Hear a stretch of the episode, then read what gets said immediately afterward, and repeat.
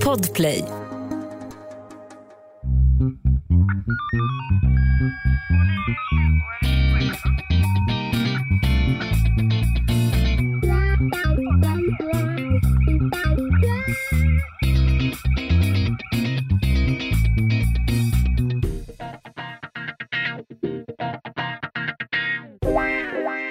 Välkomna till krimpoddarnas krimpodd Över min döda kropp med mig Anna Jinghede och... Lena Ljungdahl. Och när ni, kära lyssnare, lyssnar på detta, ja, Mm. då ligger jag där i min lilla solstol. Baden-Baden. Min Baden-Baden. Är Och du lapar. nu insmord? Ehm, ja, partiellt skulle jag tro. Partiellt. Ja, okej. Ja, men det kan slarvas lite med det där. Ja. När man kommer in alltså i någon form av eh, andra cyk- solcykel, Mm. sollaparcykel, då är det lätt att man kanske gör avsteg från den hundraprocentiga Ja. insmörjningen. Ja, men kanske att du kan smörja ditt ansikte ändå. Självklart, det kommer jag Det göra. finns ju liksom en solklar, en eh, stor anledning till, det var faktiskt inte meningen, det bara blev så, Mm. till att, att huden åldras och det är ju solen är ju topp ett. Jo, jo det, så är det ju, verkligen. Och, och som sagt, jag vill ju inte se ut som en gammal läderplånbok i ansiktet. Ser det så här, nu med din nya SPF från Skinome eh, gör ju att du bara kan ligga där ännu längre med gott samvete. Så den lilla, lilla Mm. krypande känslan du hade förut om att det här är ju, precis, själen mår bra, men det är ju egentligen inte helt hundra, varken sett till hudstruktur eller risk för cancer om vi ska vara Nej. helt taskiga. Det är bra. Så nu slipper du ju den, nu kan du ligga där och pressa, för när du kommer komma hem till Sverige sen, Mm. Då är det fortfarande april och garanterat minst tre omgångar med snöblandat regn Men kvar innan du får du- göra... Bara ta och hålla käften om det där. Det där var väl ändå lite onödigt. Ja, men jag måste få citera, för du sa en sak eh, förra torsdagen som jag bara, jag lät den bara passera, Aha. fast jag ångrade mig samma sekund som vi tryckte av knappen så, av, så ångrar jag mig. Berätta, vad sa jag? Att personen klev in i en permanent avkylningsfas. Alltså det är ju... Det är ju...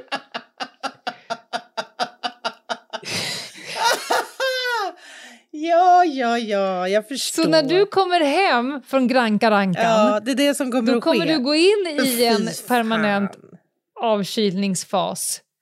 Jag ser framför mig att när jag kommer hem från Gran Carancan Mm. då kommer det vara permanent över mellan 15 och 20 grader i, i Sverige. Absolut. Jag hejar på dig. Du vet att du kommer hem i början av april. Det är fan risky business att ta av dubbdäcken.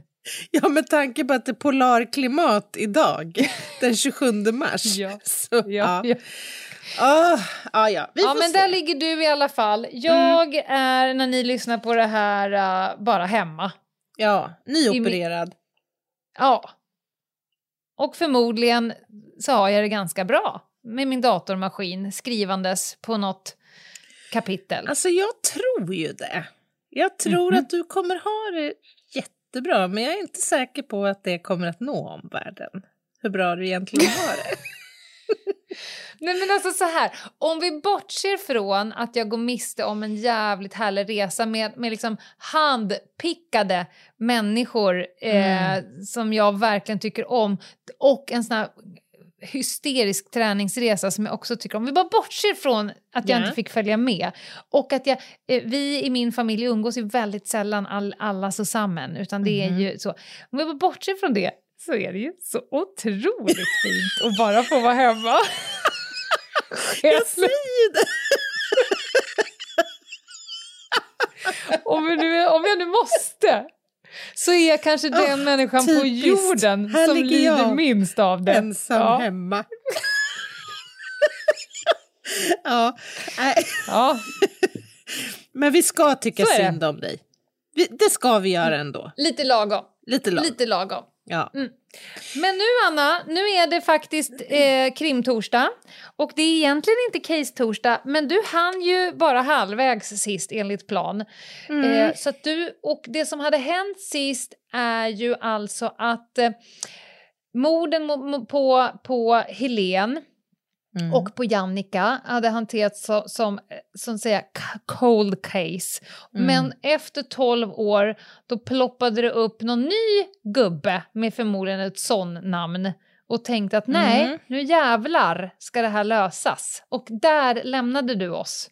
Ja, men snygg, snygg eh, brygga, Lena. Ja. För att jag har ju läst dels eh, boken Jakten på en mördare och jag har sett också dramatiseringen som har gjorts kring de här eh, morden. Och jag har lite den känslan att det som händer 12 år senare, alltså de här fallen var att hantera, eller hanterades som kalla fall under 12 år, det var att en nu erfaren och rutinerad polis Per-Åke Åkesson, som jag också uppfattar lite mellan raderna var lite förbannad på saker och ting. Dels på polis, eh, alltså organisatoriska grejer och hur man prioriterade eh, och sådär. Alltså jag, jag, jag kan vara helt fel på det här, men jag får en känsla av att Per-Åke Åkesson var en nitisk jäkel alltså. Han ville gå till botten med detta. Han kunde inte liksom se att två mord på två unga, i ett fall en flicka och i det andra fallet en ung kvinna, skulle förbli olösta. Och det här resulterade i att han bestämde sig för att han kommer sätta sig in i det här på nytt. Han utsågs till ny spaningsledare och han skulle nu försöka bringa ordning i detta. Och låt oss nu komma ihåg också att morden skedde 1989. Nu befinner vi oss då 12 år senare och mycket har liksom hänt här. Dels så har Polissverige omorganiserats eh, och förändrats till, eh, vad ska jag säga, till fördel för Per-Åke Åkesson rent utredningsmässigt. Han får loss resurser på ett annat sätt. Enheter och avdelningar har så att säga fått en ny organisatorisk placering. Alltså det, det gör det lättare för honom att driva en eh, mer En robust svungig utredning. utredning. Ja. Men vad, vad hade hänt kriminaltekniskt då under de här åren? Ja, men kriminaltekniskt hade ju jättemycket skett. Nu hade ju DNA-tekniken kommit med full eh, kareta alltså, och revolutionerat de kalla fallens ehm, ja, kalla utredningsresultat, så att säga, ja. Som det heter. Man ljumnar upp det lite. De har ljumnat upp det lite. Nej, men mycket hade hänt här naturligtvis. Och man ansåg väl här då att nya förutsättningar nu kanske fanns. Alltså man visste ju att man hade säkrat sperma från Helens kropp till exempel. Och nu fanns ju plötsligt förutsättningar att faktiskt analysera de här spåren vidare. Och det här spåret som säkrades... Stopp, var- fråga. Ja. Mm. Gör man så? För då har de ju sparat sperma förutsättningslöst i hopp om att det ska komma till verktyg som gör Mm. att man kan använda sig av det. Gör du så idag, Ja. Anna? Ja. Sparar du på saker som du tänker fan vad synd att vi inte hade en maskin Mm. för att göra det här, men det kanske kommer och då ligger den här och väntar. Alltså vi arkiverar ju alla spår som Mm. vi säkrar på en plats och där vi inte har nått framgång så att säga. Det sparas Ja. i princip all oändlighet och idag har vi ju ingen preskriptionstid för mord Exakt. som vi hade förr så att idag kan ju alla de här idag till synes hopplösa spåren faktiskt Mm. i en framtid visa sig Det bli... gillar man ju. Man Det- älskar det ju det. ju både lite hopp i de som inte har fått rättvisa än. Mm. Eh, men det sätter ju också lite griller i gärningspersoner som tror att de går där ute nu home Mm. safe. Mm, exakt, och det tycker jag Ja. känns uppfriskande. Ja, minst verkligen. sagt. Mm. Men du, har du... Jag har ju aldrig jobbat egentligen med kalla fall, även jag om heller. Tycker att det är ett otroligt spännande fenomen. Jag skulle faktiskt, om jag skulle byta tjänst någon gång, då skulle jag kunna tänka mig att jobba alltså, som forensiker med kalla fall. Jag fattar. Titta på gamla jag, fall. jag är nog he helt fel. Alltså det här med bara tanken på så här, nu börjar jag om från början, nu ska jag gå till botten Ja. med det här. Urtikaria. Är det alltså sant? jag, ja, alltså, hej hej, nu kör vi, hoppa Oh. hoppa. Gud. En jag- surdeg. Det vet jag när man kommer in Nej. och bara, man, man ser den här akten som har legat där och bara nej hoppas den inte, hoppas den inte, men jag hoppas. Lena, du kan ta det här. Nej! Nej, jag är ingen surdegsjocke alltså. Nej. Nej. Jag kan ju tycka att det känns lite tilltalande annars. Att liksom gå tillbaka, verkligen sätta sig in i det här, Men katalogisera, det är tempot du lockas av sortera. alltså. Jag vet inte, vi är så olika här. Men vi är väl så jävligt glada att det finns såna som Åkesson som gör det. Verkligen. Men Det är bara att verkligen. jag är inte rätt person. Ja. Ja, hur den var så började Åkesson att gå igenom alla... Han, be, han beställde upp helt enkelt alla Mm. akter, lådor, pärmar, you name it. Och gick igenom det här från perm till perm. Och han gick igenom bland annat då alla gamla förhör och han gick igenom tips och en massa annat. Och eh, ganska tidigt i hans arbete så identifierade han en man som han intresserade sig för. Det visade sig vara en man som hade varit bosatt väldigt nära Helens, eh, Helens bostad vid tidpunkten för mordet. När man grävde vidare så visade det sig att han hade haft permission från lumpen vid tidpunkten för mordet. Han hade en hund. Och han hade befunnit sig nära lågprisvaruhuset i nära tid till Helens försvinnande. Och när man gjorde slagningar på vederbörande, ja, då visade det sig att han hade dömts för sexuellt utnyttjande av underårig. Och Mm. han, hade, han var också tajt samman, eller förknippad med en kusin som han umgicks mycket med, som också skulle ha varit med på det här lågprisvaruhuset vid den här eh, tidpunkten. Det fanns ju inget tekniskt som kunde binda dem egentligen till varken Helen eller till Jannica. Och man hade gjort en undersökning av deras bostad, kusin, eller om det var nu den ena kusinens kanske hus eller stuga. Och man hittade ingenting där som tydde på att någon av kvinnorna skulle ha befunnit sig där. Men det fanns ju de här omständigheterna och när man hörde kusinerna och hörde dem eh, om händelserna vid den aktuella tidpunkten för Helens försvinnande så visade det sig att uppgifterna gick isär. Och det här resulterade i att man jobbade upp då eh, misstankarna mot de här kusinerna och 2002 under då Åkessons ledning så kom de här två personerna att formellt misstänkas för mordet på Helen Nilsson. Och nu var det ju angeläget då att försöka få fram en DNA-profil ur det här spermaprovet att jämföra mot kusinernas såklart. Alltså kusinernas DNA-profil. Eh, och man hade skickat provet till Storbritannien, de låg lite i framkant här eh, och eh, hade metoder för att försöka få ut nu en profil ur det här provet som visade sig inte vara helt rent. Alltså det var blandat med Helens DNA också, så att det var ett ganska svårt prov att jobba med. Och det här, allt detta eh, sammanföll med att ett nytt anonymt telefonsamtal inkommer till spaningsledningen.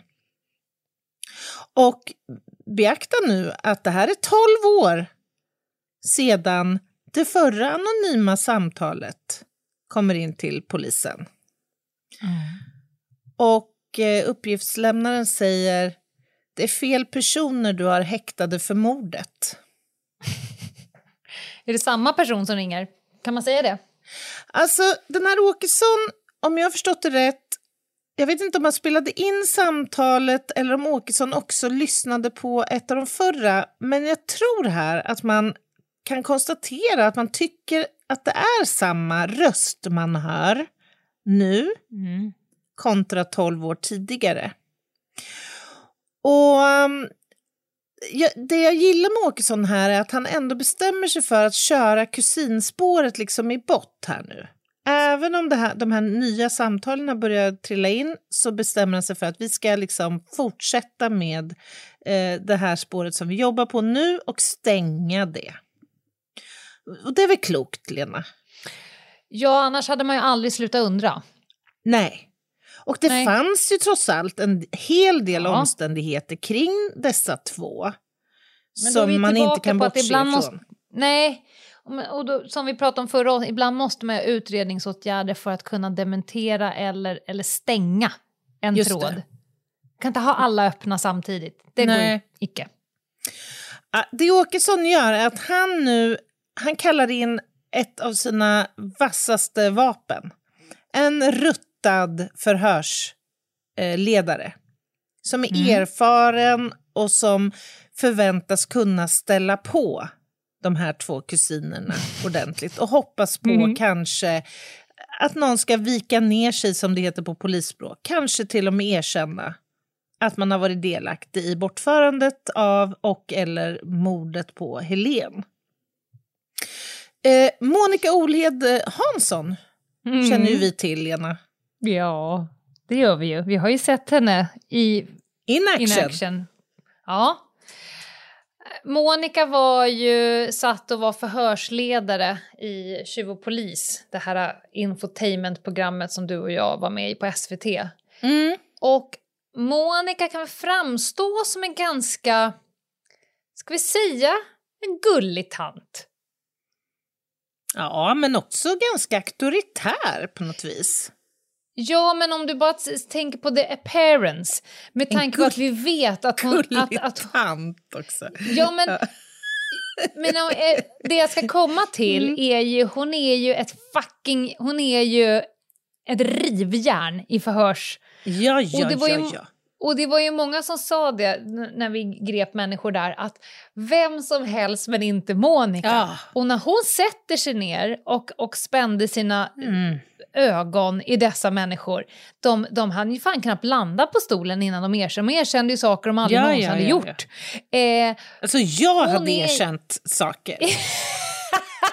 ja, men och Monica hon är ju... Jag var ju hemma hos henne och, och, och fikade en sommar eh, när, när min son skulle spela eh, en handbollsmatch där nere i Skåne.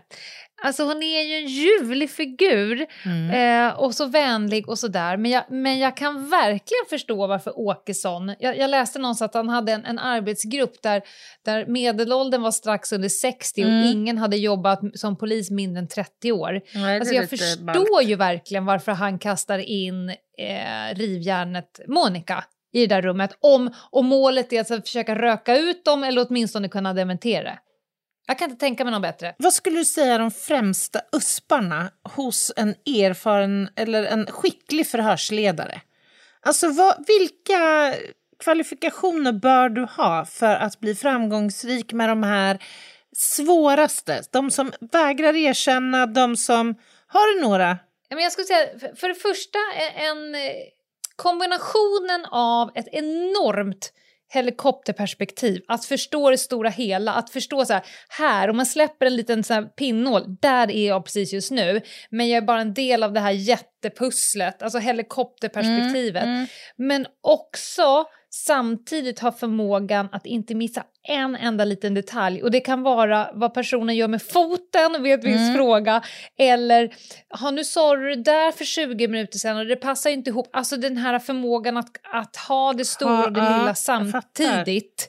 Men framförallt så skulle jag säga erfarenhet. Mm. Den här jättediffusa magkänslan som grundar sig i, i sannolikhet, kunskap, Mm. eh, erfarenhet, den och att kunna lägga band på sig själv. Mm. För att man, att ibland vara så springer man taktisk, kanske. att vara taktisk, strateg, att låta Mm. det gå före. För att ibland kan man ju bränna, du vet när någon säger någonting och så blir man ju lite så här, man går igång på det och kanske ställer den där extra frågan och så Mm. inser man i efterhand att det var inte så jävla smart att ställa den frågan och sådär. Så att ny, nyfikenhet, en räv bakom varje öra och mm. lång erfarenhet tillsammans med det här att kunna bolla det stora och det lilla samtidigt. Och allt det här har ju Monica. Obviously. Verkligen.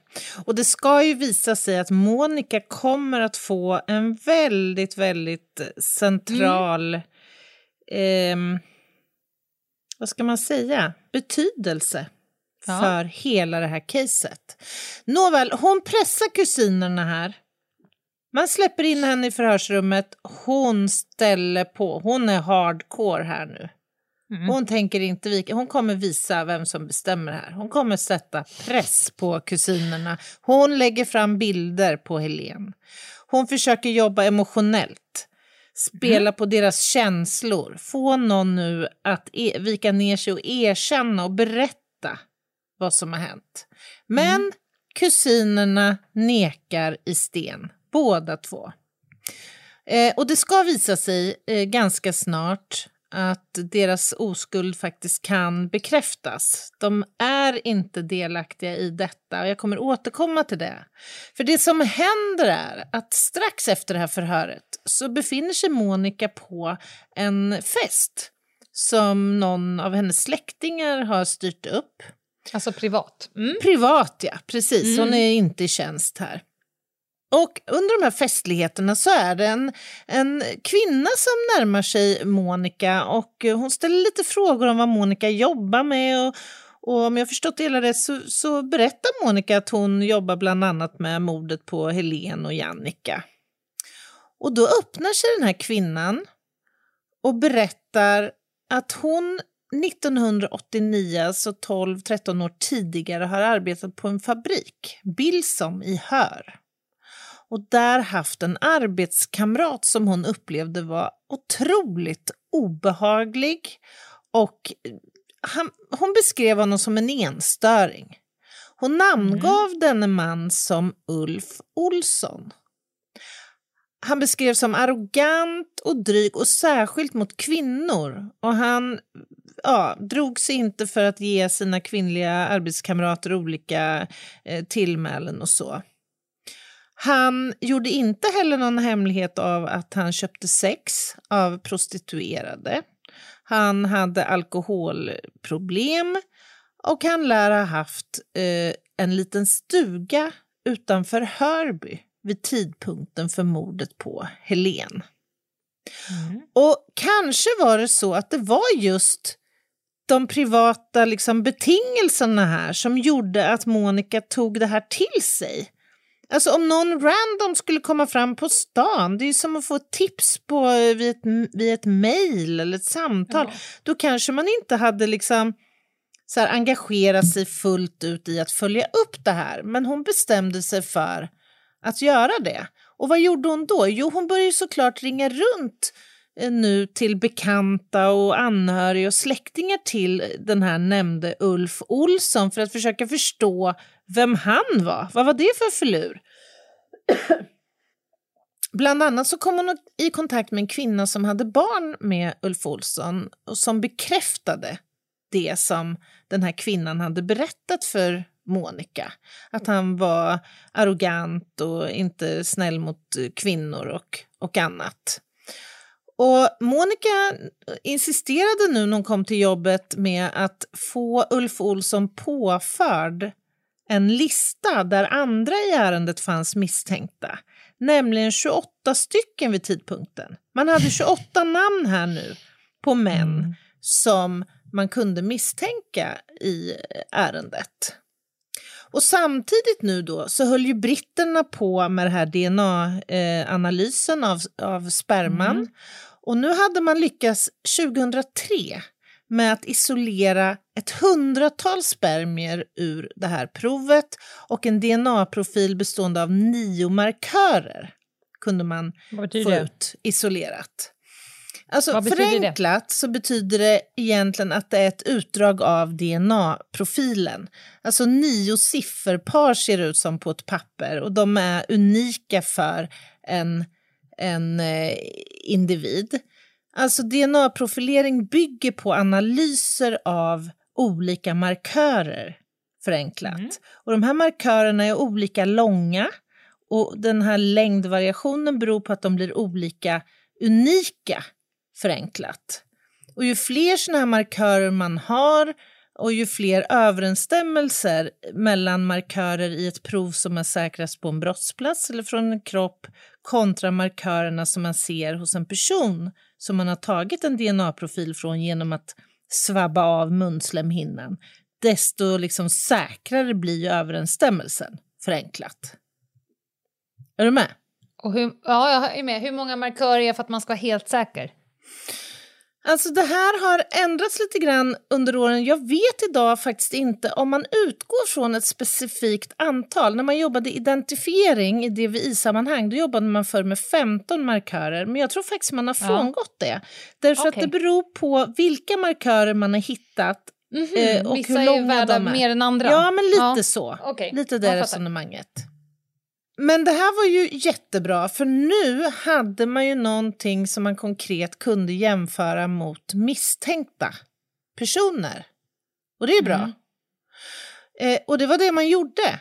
Och det här var lite unikt vid tidpunkten, alltså att man masstopsade. Det vill säga, man tilltvingade sig en liten skrap ur kindslemhinnan för att få ut en DNA-profil som kunde jämföras.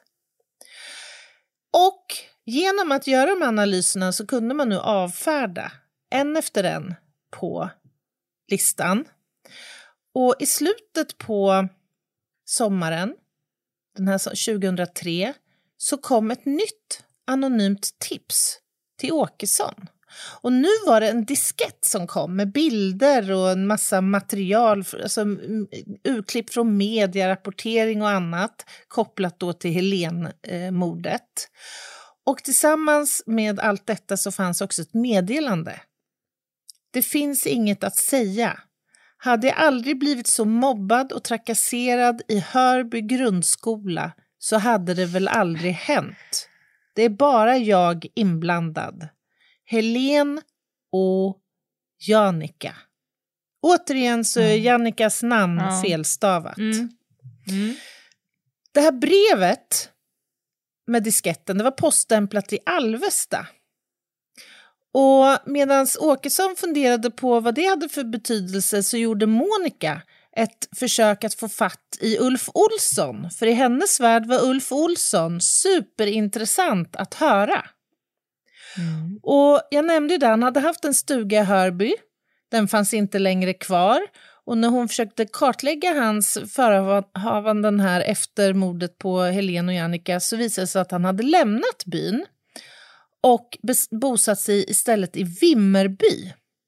Så Monica tog kontakt med Vimmerbypolisen och fick fram att 1989 så hade Ulf Olsson haft hund och Volvo men en kort tid efter morden på Helen och Jannica så hade han avlivat hunden och gjort sig av med bilen.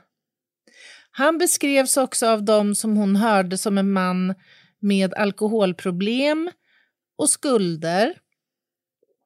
Ja, och mycket av det hon fick fram överensstämde ju med den profil man hade jobbat upp som en trolig mördare. Ja.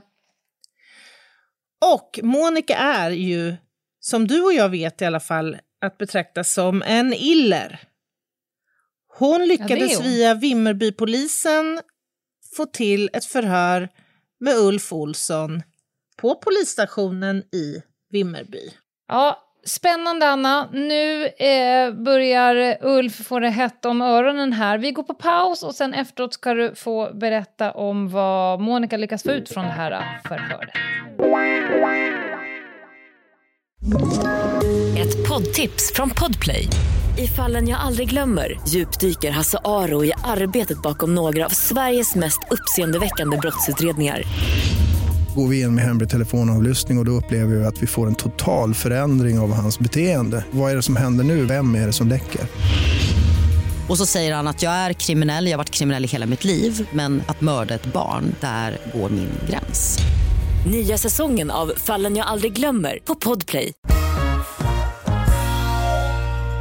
Välkomna tillbaka till krimpoddarnas krimpodd Över min döda kropp och Anna Jinghede som precis innan pausen berättade hur förhörsledare Monica Olhed Hansson hade lyckats få till ett förhör med den nu kanske snart misstänkta Ulf Olsson.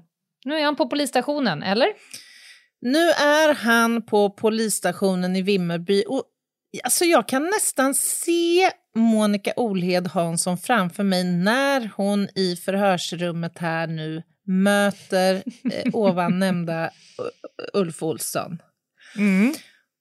Ah, hon ställer frågor om var han har befunnit sig vid tidpunkten för eh, morden på Helen och Jannica naturligtvis. Det är väl en rimlig uppstart, Ja. kan man tänka.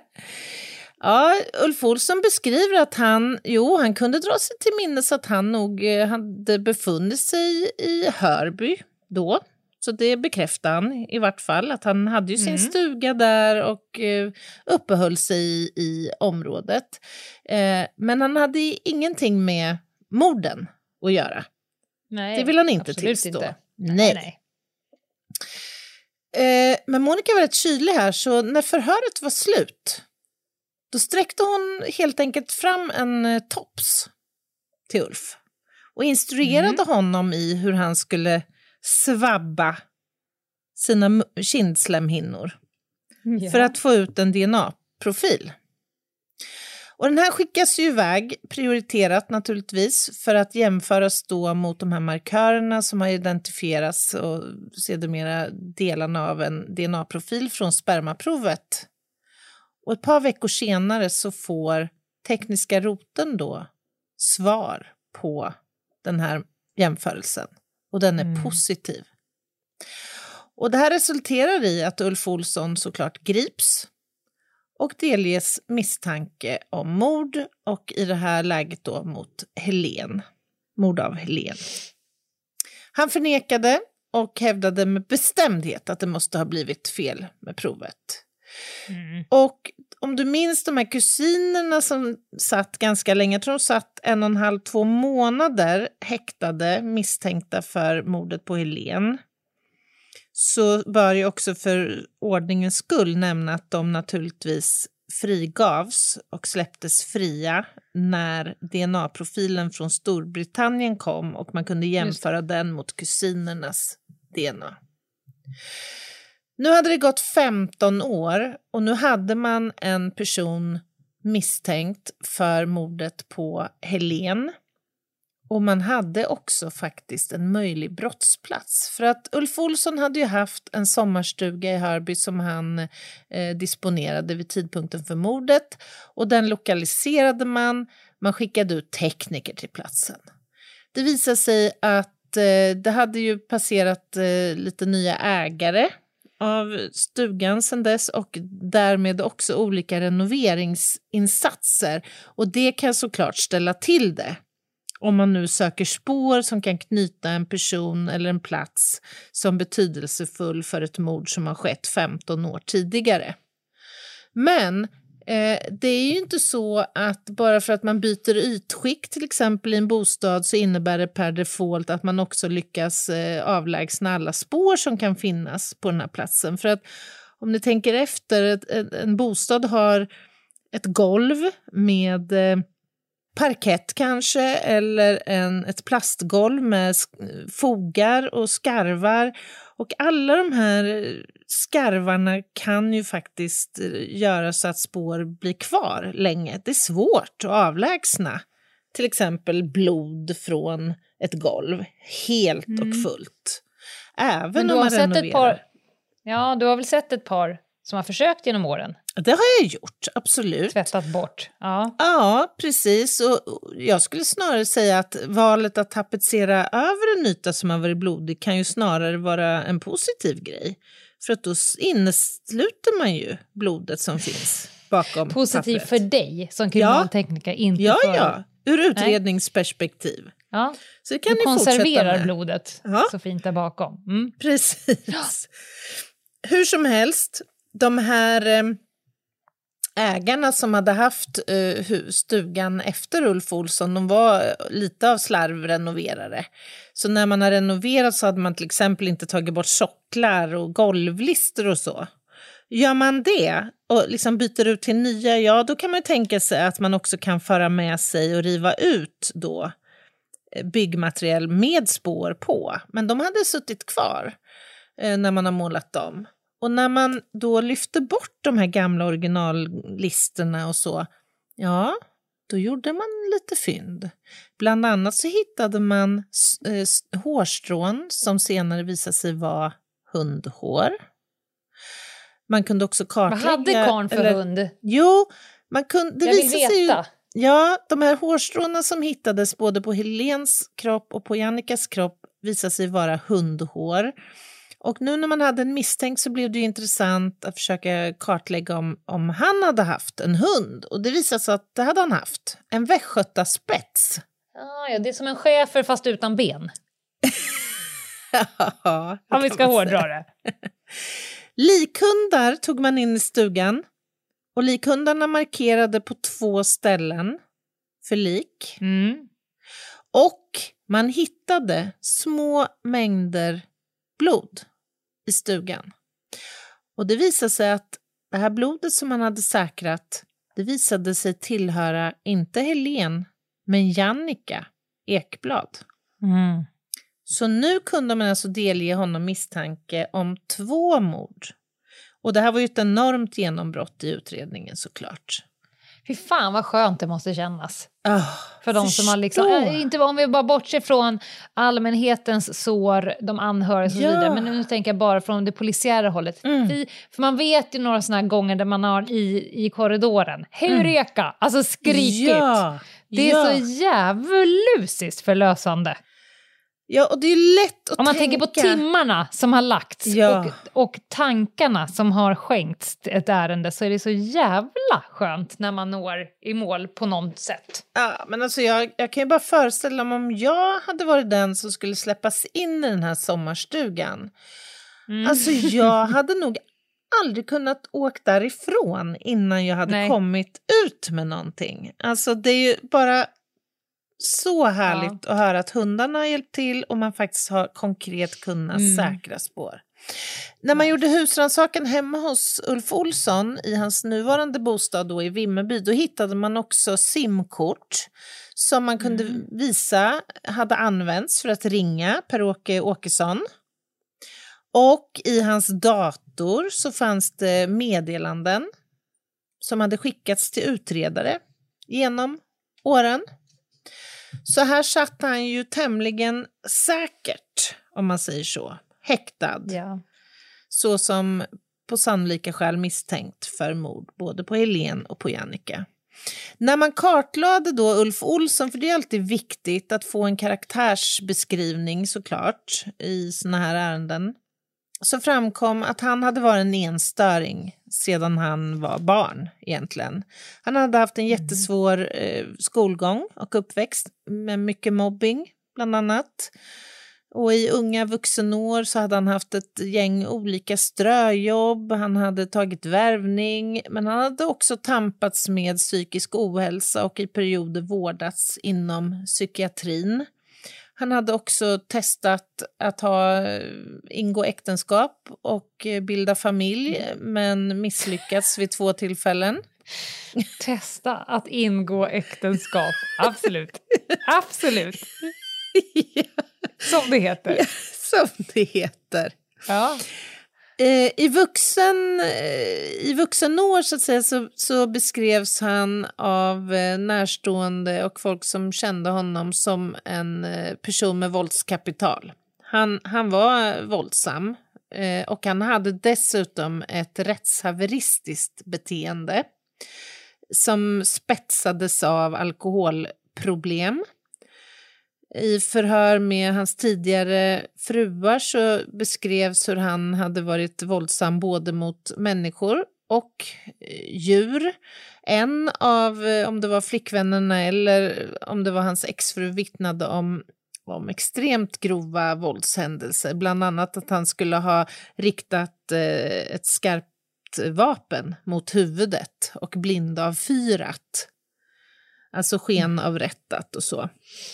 Han beskrevs också ha gett sig på djur, bland annat eh, en av de här ex-flickvännernas katter som han hade slaktat en dag när, när hon kom hem från, från jobbet och sådär.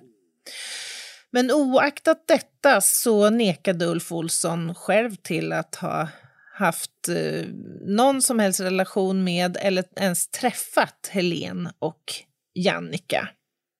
Men, men kan vi prata, bara göra ett litet sidospår här. Har vi pratat om McDonald-triaden i podden? Jag tror det, va? Eller sociopati-triaden. Ja, det har vi gjort. Ja. Ja. Vi kanske bara ska påminna oss lite grann om det.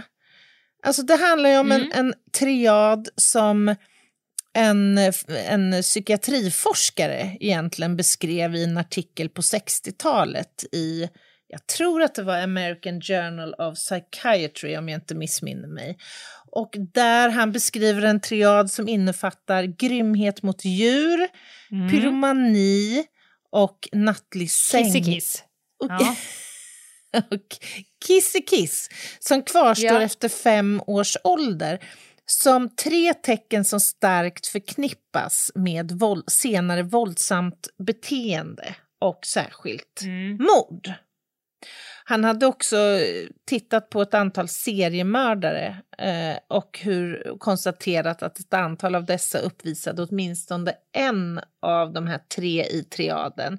Det ska sägas att det här har eh, ifrågasatts och kritiserats av andra forskare. Men jag tycker ändå det är intressant att nämna att det finns sådana teorier. Liksom. Nu börjar det snart bli dags för att höra hur det gick nu då för Ulf eh, i den rättsliga prövningen och det kommer vi att komma till efter sista pausen. Ett poddtips från Podplay. I fallen jag aldrig glömmer djupdyker Hasse Aro i arbetet bakom några av Sveriges mest uppseendeväckande brottsutredningar. Går vi in med hemlig telefonavlyssning och, och då upplever vi att vi får en total förändring av hans beteende. Vad är det som händer nu? Vem är det som läcker? Och så säger han att jag är kriminell, jag har varit kriminell i hela mitt liv men att mörda ett barn, där går min gräns. Nya säsongen av Fallen jag aldrig glömmer på Podplay. Välkomna tillbaka igen, kära lyssnare. Anna håller på och knyter ihop säcken. Man kan säga att bommen har fallit rakt över Ulf. Han, han ligger platt och splatt, sp- sprattlar. Eh, men eh, i det här landet så är man inte dömd förrän man är dömd. Så vad, vi, vi börjar närma oss rätten nu, antar jag. Ja, vi börjar närma oss rätten och nu är vi ju inne på år 2004 och Mm. november. Jag kommer ihåg det här. Gör du det? Det här kom, ja, hade precis, ja, eh, nu hade jag precis, ehm, jag var mellan, jag har precis börjat på länskrim eh, Mhm. på eh, roteln där, där jag sen blev kvar till 2015. Eh, och det var otroligt mycket snack om Ja. det här. För det hade vi ju grova brott precis under oss. Så att de här äh, herrarna, Bosse, Hasse, Affe och vad de nu heter. som som mest troligt hade hållit på med det här om det inte var nere i Skåne. Alltså det, Ja. det, det var mycket snack om det här när det var dags. Mm. Men det kan man ju tänka sig, för det här är ju en mordutredning, eller två egentligen, som har pågått under så många års tid. Verkligen. Och som äntligen kanske ska få sitt slut på något sätt. I, i alla fall rättsligt. Eh, Jag hittade faktiskt eh, en eh, del ifrån stämningsansökan som Aftonbladet publicerade 22 november 2004. Och nu kommer jag läsa till. Då skriver Aftonbladet så här. I sin stämningsansökan skriver chefsåklagare Per Andersson att Ulf Olsson den 20 mars 1989 förde bort Helene Nilsson. Den nu 52-åriga mannen misstänks ha hållit den tioåriga flickan inspärrad i åtta dagar utan tillgång till mat eller dryck. Under dessa dagar ska han med våld eller hot om våld också ha tvingat sig på Helene Nilsson och våldtagit henne vid minst ett tillfälle. Åklagaren skriver att våldtäkten är att bedöma som grov eftersom Ulf Olsson visade särskild råhet och den skedde efter bortförandet. I dagens åtal berättas också om det grova våld Ulf Olsson misstänks ha utsatts flickan för. När de åtta dagarna närmade sig sitt slut ska han ha lagt en snara runt hennes hals och strypt hennes till strypt henne till döds. Mm. Våldet stannade inte därvid. Ulf Olsson ska också ha slagit hennes huvud ett tjugotal gånger med tillhygge och den lilla flickan hade inte en chans att överleva. Uff. Så jävla tungt alltså. Det är så jävla tungt. Och mm. jag såg i princip allting i bilder, vilket gör det hela outhärdligt. Ja, fruktansvärt. Ja. I augusti samma år tror polis och åklagare att Ulf Olsson blev dubbelmördare. Då misstänks han ha tagit Jannica Ekblad, 26, till en byggnad i Hörs kommun. Under natten utsattes hon också för ett mycket omfattande våld. Med tillhygge slogs hon om och om igen över hela kroppen så svårt att hon fick 18 skador i huvudet. Dessutom anklagas Ulf Olsson för att med sina händer eller en snara ha strypt henne. Ulf Olsson säger att han inte minns något av händelserna 1989 men åklagaren stöder sig på en mycket omfattande bevisning. Det första trumfkortet var hans DNA. Därmed bands han till den sperma som hittades i Helene Nilsson och här avslöjas också att ett av hans pubeshår hittades i tejpen till den påse som Helens kropp dumpades i. Så domen, hur gick det då? Mm. Ja, i första instans så dömdes Ulf Olsson mot sitt nekande till livstidsfängelse. Eh, och da, den här domen överklagades och i hovrätten så ändrade man domen till rättspsykiatrisk vård. Och det är den dom mm. som också kvarstår. Eh, och den domen kom då att sätta punkt för över en över 15 år lång polisutredning, lidande och allt annat för anhöriga och så även domstolsprocesser. Lena, hur, hur, hur vanligt är det att man så att säga omvandlar en dom från fängelse till rättspsykiatrisk vård? Har du någon erfarenhet Nej, av det? Nej, jag, jag har inga siffror alls på det. Nej. Eh, nej, nu vet jag, han tog ju livet av sig där inne på rättspsyk. Han eh, gjorde ju det, han bedrev ju ett, Ja, men exakt. Han, inte bara det. Han uppvisade ju en exceptionell eh, form av rättshaveristiska beteenden eh, först. Ja. Genom att försöka stämma bland annat eh, Helens föräldrar, Expressen, Aftonbladet och andra för att ha publicerat olika saker under årens gång. Vilket jävla sprattel alltså. Ja. Men det jag skulle komma till var eh, det här med fängelse eller rättspsykiatrisk vård. Dels så ska man ju då bli dömd till rättspsykiatrisk vård eh, och några av våra farligaste personer i Sverige, är ju, det är ju där de sitter. De sitter ju inte i fängelse utan några av våra absolut farligaste som aldrig någonsin kommer få se dagens ljus, de sitter på det. Så vissa tror jag lite felaktigt tänker så här, åh nej, han slapp lindrigt undan, hamnade nej, på rättspsyk. Nej, nej, nej. Nej, ja. nej, nej, nej. Det, för oss som jobbar med det här kan jag tänka så här, ah, hamna på rättspsyk med särskild utskrivningsprövning, det betyder kasta nyckeln. Ja. Fan, den här ska aldrig mer ut. Nej, men jag blir lite förvånad att man inte gjorde en sinnesundersökning på honom ja. i första instans. För att ja. för mig så framstår han ju som direkt knäpp. För att tala klarspråk. det kliniska, ja, det, det kliniska ja, uttrycket nej, men knäpp. Sjuk ja. alltså. Ja, ja, ja. Så, som att han såklart rimligen kunde ha lidit av en allvarlig psykisk störning, psykisk störning vid tidpunkterna mm. för, mm. för brotten.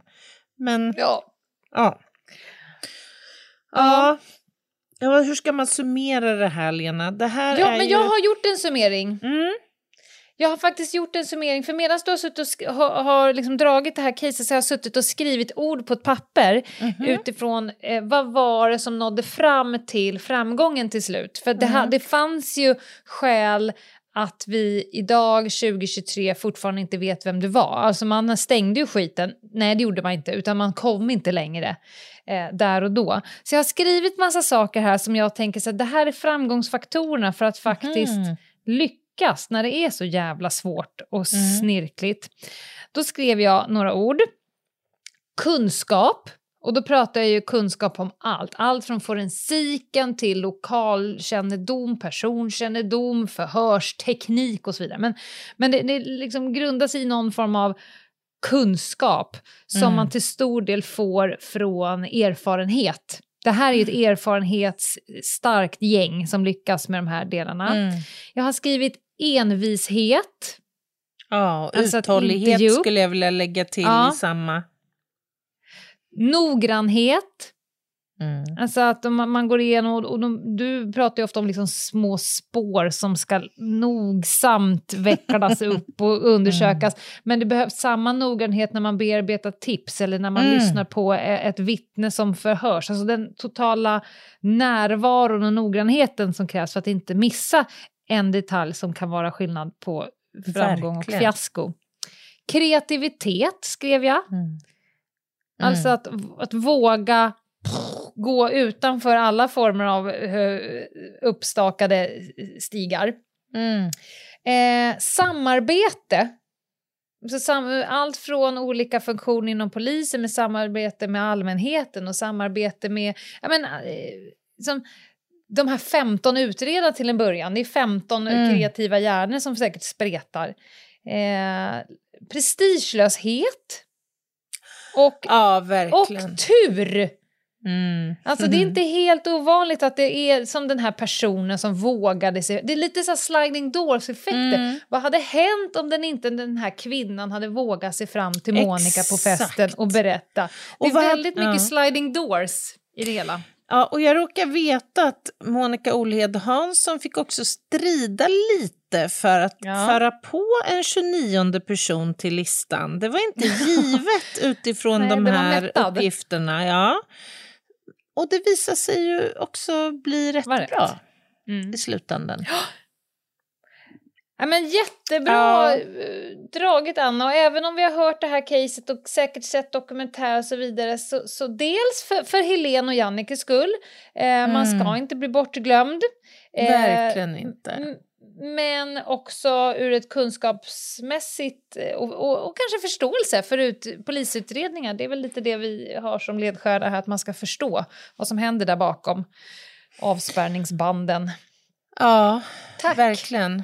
Och eh, låt oss hoppas att Ulf Olsson dog med eh, citat, citationstecken, bara två offer på sitt samvete. Ja, Vem vet? vet vi. Vi har an, ett antal ouppklarade mordärenden som faktiskt skedde vid tidpunkten för Mm. Helens och Jannikas ehm, tragiska Mm. bortgångar. Jag kan inte låta bli att jag tänker de här tankarna. Det borde jag kanske inte göra, Nej. men eh, ja, Det går Så inte att utesluta. nej, Nej. det är inte. Ha, tack Anna. Jag har faktiskt, jag hade en rövhatt, Ja, men jag tänker att jag kan inte ta någon annan öv, rövhatt den här veckan än Ulf Olsson och alla människor som är Ulf Olsson. För inte bara uh, huruvida hans psykiska status var, men du har, du har flera gånger eh, gett uttryck, alltså det, jag har hört hans röst via dig som du har liksom, dragit vad han har sagt och skrivit och så vidare. Det här, den här samlingen människor som, som vill skylla på, det Mm. är kvinnornas fel, samhällets fel, Mm, barnuppfostrans fel, Mm. ja, barnuppfostran, klasskamraterna, ensamheten. Jag är fullt medveten om att livet piskar på oss alla vid olika tillfällen och på olika sätt. Men jag är ju en person som har eget val som högst, nästan högst upp på min värderingsmodell så, ha, så hävdar jag ju med en dåres envishet, som du brukar säga, att trots att livet piskar, för det finns så många människor som har haft det så mycket värre än dig som väljer att inte misshandla, döda, lemlästa eh, människor. Så att om du finner liksom ditt livs eh, puckelpist som livet ibland erbjuder som någon form av förmildrande omständighet Mm. till att, till att eh, förstöra och förgöra andra människor, då är du inget annat än en, li, än en jävla rövhatt. Eh, för det är så jä... Och jag hör det allt för ofta och inte liksom hela vägen drar det hela vägen hit till mord. Men människor som skyller Mm. på allt djävulskap Mm. och det, är allt från dålig Och som liksom tycks föräld- glömma bort att man också i allt jävelskap Ja. trots allt har ett ansvar att inte skada Ja. andra människor.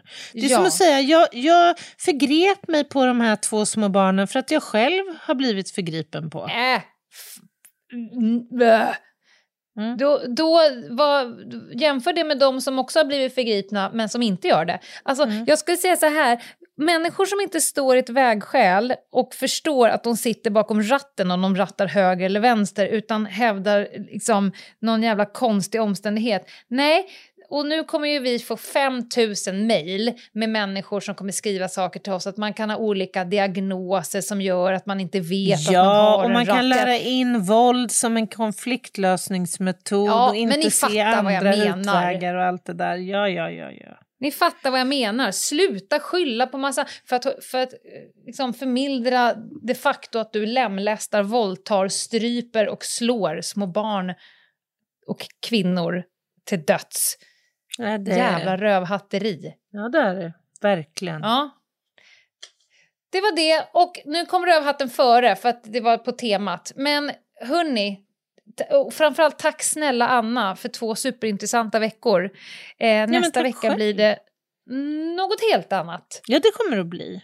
Ni når oss på Instagram, Ljungdahl och Ginghede heter vi där och vår mejl är hej.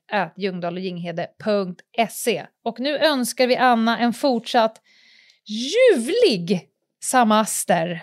Ja, Där tack borta. snälla. Och det enda jag önskar från min samaster, det är att vi aldrig glömmer Helen och Jannica. Bra. Ta hand om er. Bye! Bye, bye.